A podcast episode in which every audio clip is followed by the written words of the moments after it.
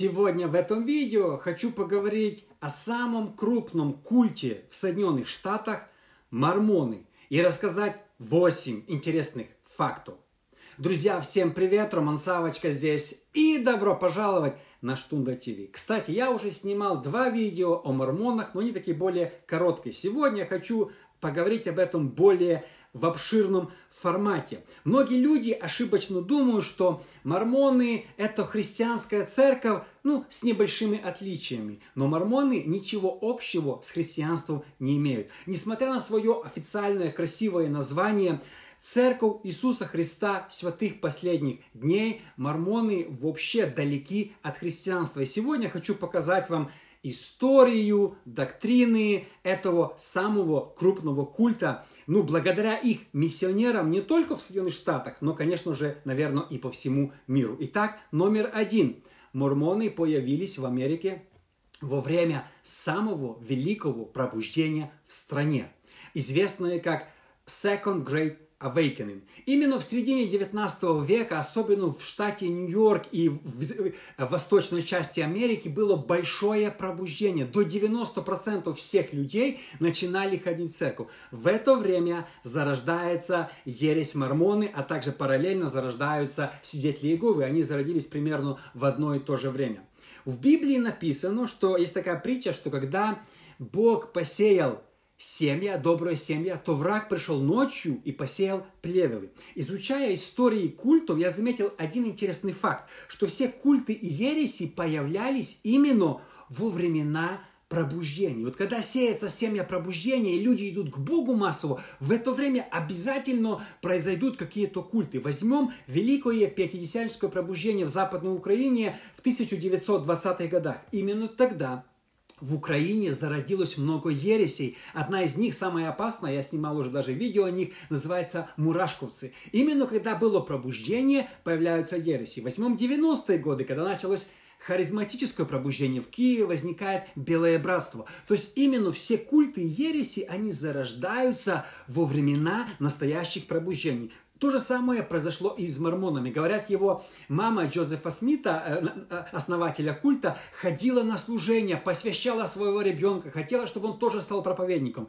Ну, естественно, когда он подрос, он стал проповедником, только немного не тем, кем она хотела его видеть. Номер два. Хочу поговорить именно про Джозефа Смита, основателя этого культа. С самого подросткового возраста Джозеф Смит был шарлатаном. Он постоянно искал какие-то сокровища, э, э, драгоценные камни, волшебные камни, перепродавал что-то. И даже за свои махинации сидел в тюрьме. Вы можете найти эту официальную информацию, никто этого не скрывает. И вот, когда началось пробуждение, он заинтересовался религией и понял, что там тоже можно заработать и денег, и авторитета, и власти. Смотрите, в 24 года, будучи абсолютно еще молодым, он пошел в лес молиться, и по его э, мнению, по его рассказам, ему явилось два человека, Бог Отец и Иисус Христос.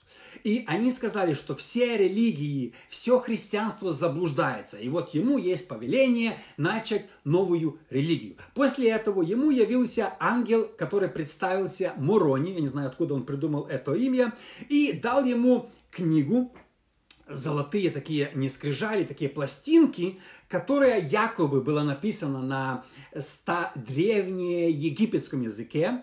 И Джозеф Смит, благодаря волшебному камню, перевел эту книгу на английский язык. Ну и здесь, конечно, есть много разных, э, разных неточностей, потому что э, говорят, когда показали эти иероглифы, которые он там, этот э, специалистам, они говорят, что это вообще выдуманный язык. Такого языка нет. Он не то, что не похож на египетский язык, он вообще не похож. Это как детские какие-то каракули там тут написал, и он типа это переводил. Вообще потом ученые подсчитали, что если взять эту книгу, а он написано, что он взял эту книгу и бежал бежал со скоростью с леса домой, что если посчитать, там были золотые пластины, даже минимальные, сколько там было страниц, она там весила больше 100 килограмм. Он не мог ее поднять и бежать с ней к себе домой. Но это сегодня уже, если нормально посчитать. А второе, что интересно про этого Смита, он был открытым масоном. Он вступил в масонское ложе и в 1842 году даже открыл новое ложе, где город-коммуну, который они построили в штате Миссури. То есть он этого никогда не скрывал. Вы тоже можете найти эту информацию. Сегодня говорят, что много рукопожатий и ритуалов в масо... Э, у мормонских храмах – они взяли с масонов. Говорят, даже масоны имели большой конфликт с мормонами, потому что говорили, что вы стырили у нас много разных традиций. Вот это все, как там подниматься по лестнице, все остальное. Именно он много традиций взял из масонства. Э, после этого, когда он начал проповедовать, собралось возле него ну, довольно такое количество много людей, и он решил строить город-коммуну. Он построил город, и там собрали все его последователи. Они построили там храм мормонский. И Джозеф Смит становится мэром этого города, организовывает свой банк, а также э, э, армию.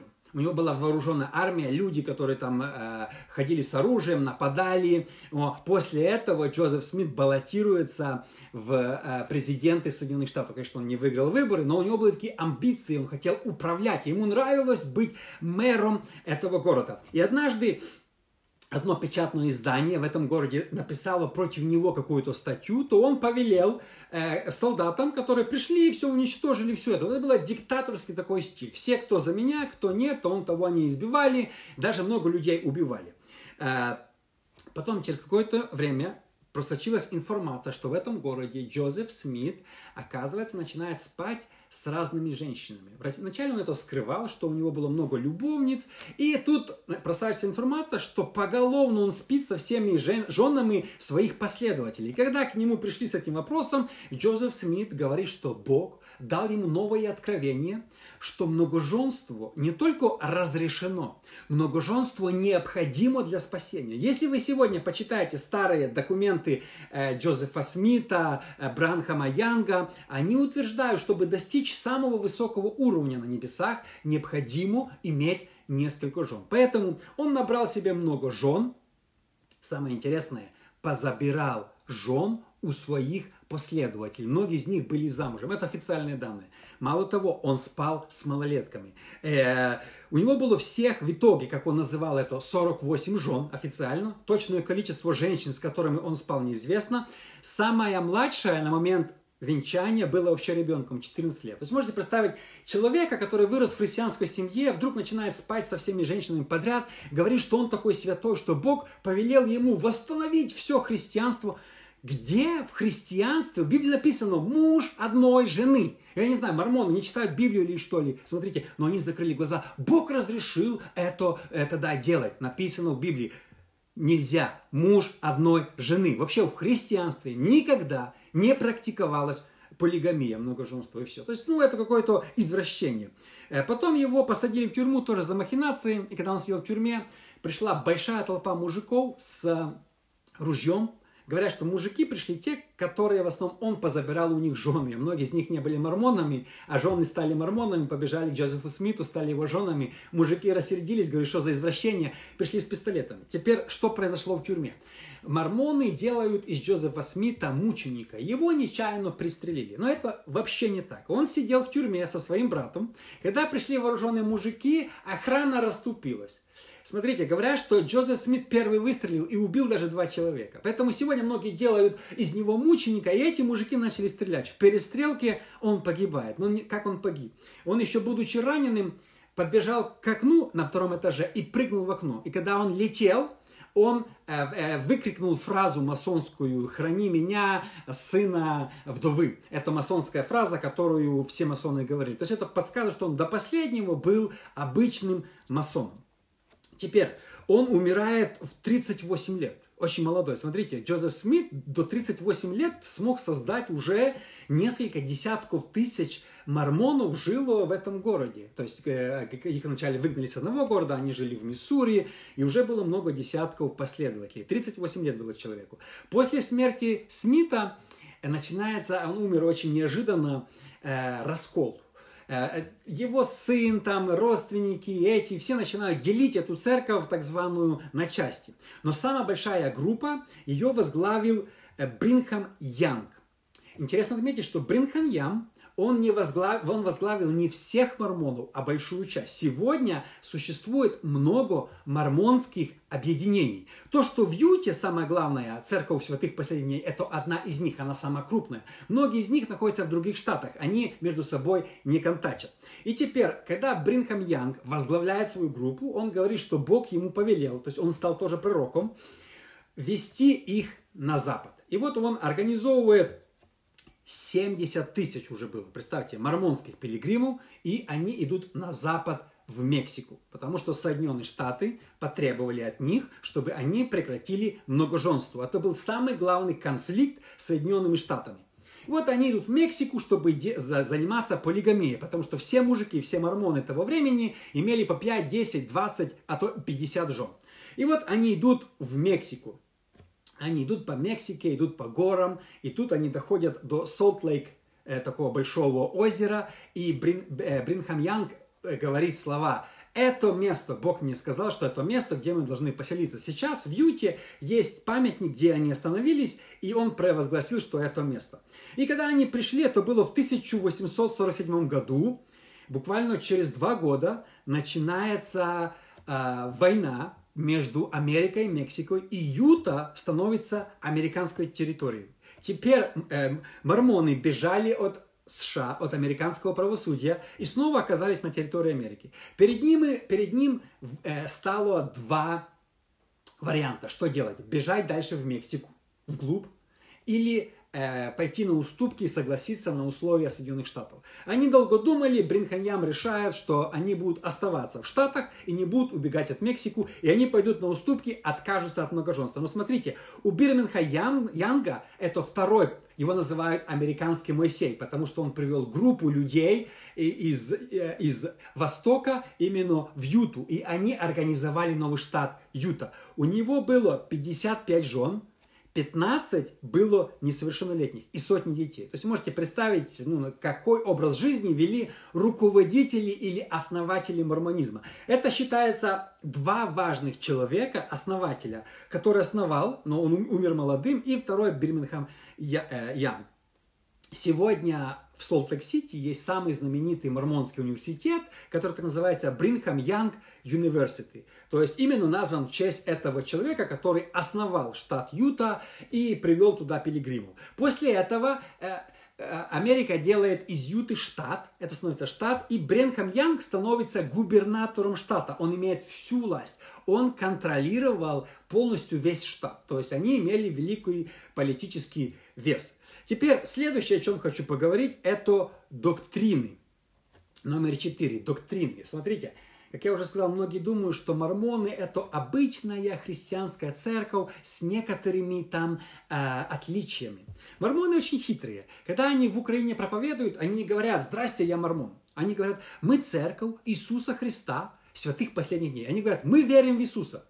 Но проблема знаете в чем? Что их Иисус – и наш Иисус – это разные Иисусы. Они не верят в того Иисуса, в которого мы. Мы верим, что Иисус – это Сын Божий, наш Бог триедин, и Бог всего один. Э, мормоны, они вообще, их, их, я думаю, религия ближе к греческой мифологии, чем к христианству. То есть у них ну, вообще ничего общего с христианством нету. Вообще ничего. Смотрите, сейчас покажу. Мормоны верят, что Бог Отец – раньше был простым человеком, имел тело, плоть и кровь, как мы я.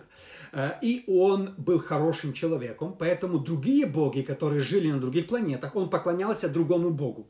Тот бог, который выше бога Отца, поднял этого человека в ранг бога.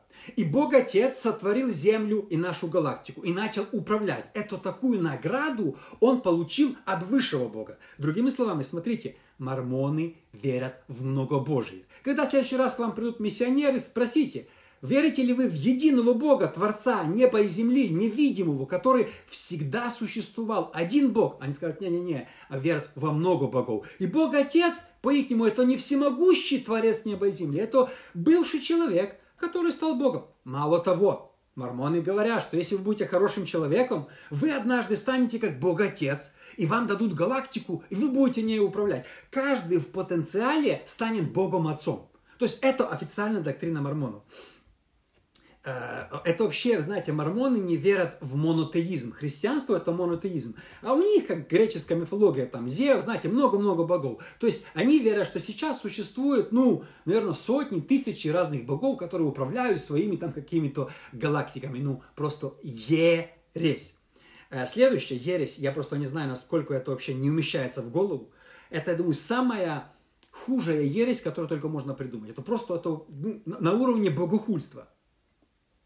Мормоны учат, что Люцифер – это родной брат Иисуса. Вы правильно услышали. Мормоны официально учат, что сатана – это не ангел, это Сын Божий. Это родной брат Иисуса Христа именно от Бога Отца. Вы можете представить себе, во что верят, в какую ересь? Они говорят, мы верим в церковь святых последних дней, церковь Иисуса Христа. Это они не в того Иисуса верят. В нашего Иисуса нету родного брата сатаны. Сатана это противник, вот и все. А как они разошлись? А, короче, люди согрешили, и Бог, Отец, хотел спасти людей. Два сына пришли к Богу Отцу, по их мнению, и предоставили план спасения. Иисус предоставил план, что Он пойдет пострадает за людей, и люди добровольно должны будут выбрать Его спасение. Люцифер предоставил другой план, что он пойдет на землю и заставит всех людей покаяться. Бог Отец выбрал план Иисуса Христа, Поэтому Люцифер обиделся и, и стал бунтарем. Но вначале он был э, сыном всемогущего Бога, а не ангелом и родным братом Иисуса. Ну, ну, ну, ну, ересь и богохульство. Понятно, когда они с вами разговаривают первый раз, они скрывают эти детали. Но это официальная доктрина. Официальная доктрина. Мормоны верят, что есть три неба. Первое небо – это только для мормонов. Второе небо, немножко похуже, там качество жизни будет, это для, может быть, для хороших людей, для христиан. И третье небо, это для бандитов и мормонских отступников. Они пугают людей, если ты был мормоном и стал отступником, ты будешь самый хуже всех наказан. То есть они так удерживают страхом людей, чтобы они верили именно в этого мормонского одного из богов, то есть мормонский бог. То есть, еще раз, теология мормону и христианства полностью другая. Мы верим в одного Бога, они верят в многобожие.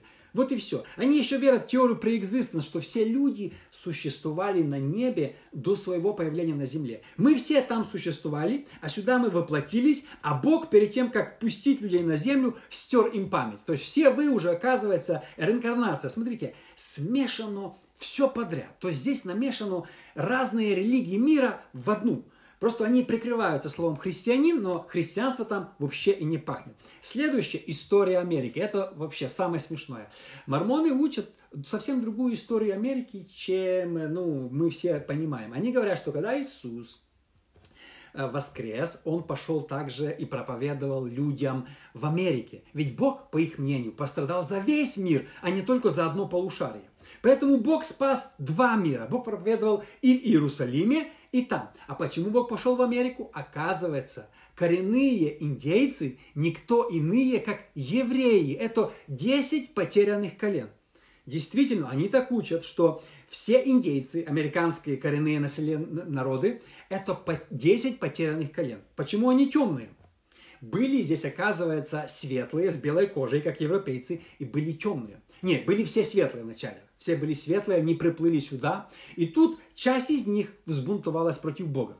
И Бог наказал их и дал им за один день всем темную кожу. То есть после этого осталось два народа. Светлая кожа, благословенные, и темная кожа, проклятые. И вот началась война, и люди с темной кожей уничтожили всех до одного с белой кожей. Поэтому, когда Колумб приплыл в Америку, там уже не было людей с белой кожей, евреев. Они были уничтожены плохими людьми, которые были прокляты, потому что они имели э, темнейшую кожу. Оказывается, все люди, э, латиноамериканцы, черные, африканцы и китайцы, другие, они проклятые, потому что кожа темная – это проклятие от Бога за грехи. Ну, это официальная теория мормонов. И в книге Мормона описываются битвы между, между Э, этими коленами. Знаете, что написано, что там были кони, столько-то число, бронзовые щиты, мечи, была пшеница, которую они выращивали. Оказывается, до Колумба в Америке не было коней. Нету ни одного скелета, ни одного подтверждения коней. Не было. В Америке не было бронзы, это все привезено с Европы. В Америке не было пшеницы, это все привезено с Европы. То есть он говорил, просто он был малообразованным, я так понимаю, он говорил там, что это он видел в этой книге, описывал вещи, которые вообще не подтверждают настоящую историю. Не было этого. Никто не может из мормонов сегодня доказать, что в Америке существовали кони э, раньше, чем которые привез сюда Колумб и все европейские последователи. Поэтому мы видим, что историю Америки, которую он придумал, это чистая полностью фантазия. Теперь номер шесть. Ритуалы. В, в мормонов очень много смешных ритуалов. Например, когда человек достигает определенного уровня, как в масонстве, его ведут в храм, и в храме ему надевают специальное белье. Это майка и, и э, э, трусы. И вот теперь ты всегда носишь это белье, и оно защищает тебя от греха. То есть его есть люди, которые никогда называется temple garment, э, храмовое белье. Это только посвященным, не всем посвященным. Вот они ходят в этом специальном белье. Спросите мормонов, как, как у них, где они взяли это белье. Это им дали в храме, это очень специально. Второе, интересно заметить, что в храмах они не собираются, не поклоняются. В храмах производят только ритуалы. Мормоны поклоняются в небольших церквушках, которые не имеют а храмы для ритуалов. Один из самых важных ритуалов – это крещение за умерших. Мормоны тщательно исследуют свою родословную, чтобы узнать, если прабабушка не была мормонкой, они идут и крестятся за нее. Это означает, что сейчас она находится в хужем состоянии, как называется, типа ад, и вы за нее крестились, и теперь она прыг и пойдет дальше уже на небеса. То есть вы сделали из нее мормона. То есть вы можете любого человека, который уже умер, это полностью противоречит Библии. Библия говорит, что на, там, в потустороннем мире, нету второго шанса. Вы не можете сегодня спасти своего пра-пра-пра-пра, который умер во грехах. А мормоны говорят, можем, как? Мы примем за него крещение. Поэтому мормоны вот это ведут все сайты, анцестры и остальные, они тщательно исследуют историю предков, чтобы креститься за них. Ну, это понятно, что это все ересь. Теперь приколы. Приколы, которые в мормонов есть. Вы можете задать им вопрос, чтобы они вам объяснили, где они взяли эти приколы. Смотрите, самое смешно, самый смешной прикол, они учат, что апостол Иоанн не умер, а живой до сих пор. Он где-то ходит по всему миру и проповедует. В следующий раз, когда вы встретите мормону, спросите, где апостол Иоанн, и передайте привет ему. Может, они его найдут, пусть поблагодарят за книгу Откровения. То есть, понимаете, а откуда они это взяли? Что Иисус сказал, ты не умрешь, пока не увидишь. То есть, ну, это придумали и все. То есть, они в это действительно верят. А второй прикол. Мормоны верят, что Адам и Ева жили в Эдемском саду. Эдемский сад был, знаете где? Возле города Канзас-Сити в штате Миссури. Понимаете? То есть они верят, что это было... Едемский сад не был там, э, вот где-то в Ираке, ну, именно на востоке, возле реки Ефрат. Он был в Америке. Вот здесь Адам и Ева жил, понимаете? Это мы туда потом перешли. Ну, то есть вот тоже такое. Э, мормоны не пьют кофе, чай и кока-колу. То есть кофеин, напитки иметь нельзя. То есть кофеин ни, ни в коем случае. Э, все мормоны имеют дома запасы еды минимум на 3 месяца. То есть, если в случае войны, то все они консервы, все гаражи забиты, они к этому очень и очень тщательно относятся. И последний пункт – это политика и деньги. У мормонов очень интересный взгляд на деньги и политику. Я слышал, что если какой-то мормон имеет свою заправку, то все мормоны будут ездить к нему заправляться, даже если это в пять раз дальше, чем ближайшая заправка, даже если у него дороже. У них это правило поддерживать своих, покупать только у своих. Они очень, знаете, они владеют банками, миллиарды денег. Э, в отличие, кстати, от э, свидетелей Иеговы, которые не идут ни в политику, они не так себя афишируют. Мормоны, они очень-очень агрессивны. Э, Джозеф Смит баллотировался, как я говорил, в президенты, был мэром города, Янг был губернатором первым Юты, то есть они очень-очень-очень активны. Э, смотрите, сейчас мормоны занимают ключевые посты в таких компаниях, как JetBlue, это одна из самых крупных американских авиакомпаний, Marriott Hotel, это, я думаю, вторая сеть после Hilton, Dell, это компьютеры Dell, если вы на Dell работаете, э, мормонам деньги даете. Fisher Price, детские игрушки. Э, Мит Ромни в 2012 году э, баллотировался в президенты Соединенных Штатов, был конкурентом Обамы. То есть они очень активны в политике деньгах. Они сделали много банков. Zion банк, один из крупных в Америке, это тоже это мормонский банк. Они создавали банки, вложения. Вот они именно в этом деле очень хорошо крутятся. Смотрите, в Мормону обязательно десятина. Э, их состояние оценивается 30 миллиардов долларов. Я думаю, это бюджет, возможно, больше Украины в год. Э, ежегодно в церковь приходит 5 миллиардов десятины. То есть вы можете представить какие-то огромные деньги, которыми церковь обладает. Здесь интересно отметить, что церковь Мормона, она такая вертикальная, и они все деньги в одних руках. Вот как там в нашей церкви, знаете, все они разбросаны, они не объединены, нету такого возможности посылать столько миссионеров, а у них деньги в руках. Поэтому мы видим по всему миру их миссионеры, по всему миру, вот в Киеве на окружной отгрохали огромное здание. Знаете, сколько это миллионов стоит? Я думаю, там взяток сколько они дали, плюс э, само здание сколько это стоит. Это просто миллионы миллионы долларов. Ну, у них есть на это деньги, потому что они очень богатые. Друзья, спасибо огромное, что вы смотрите мой проект Штунда ТВ. Напомню еще раз, если вы не подписаны на мой YouTube, обязательно подпишитесь. Спасибо всем огромное. Увидимся с вами в следующий раз.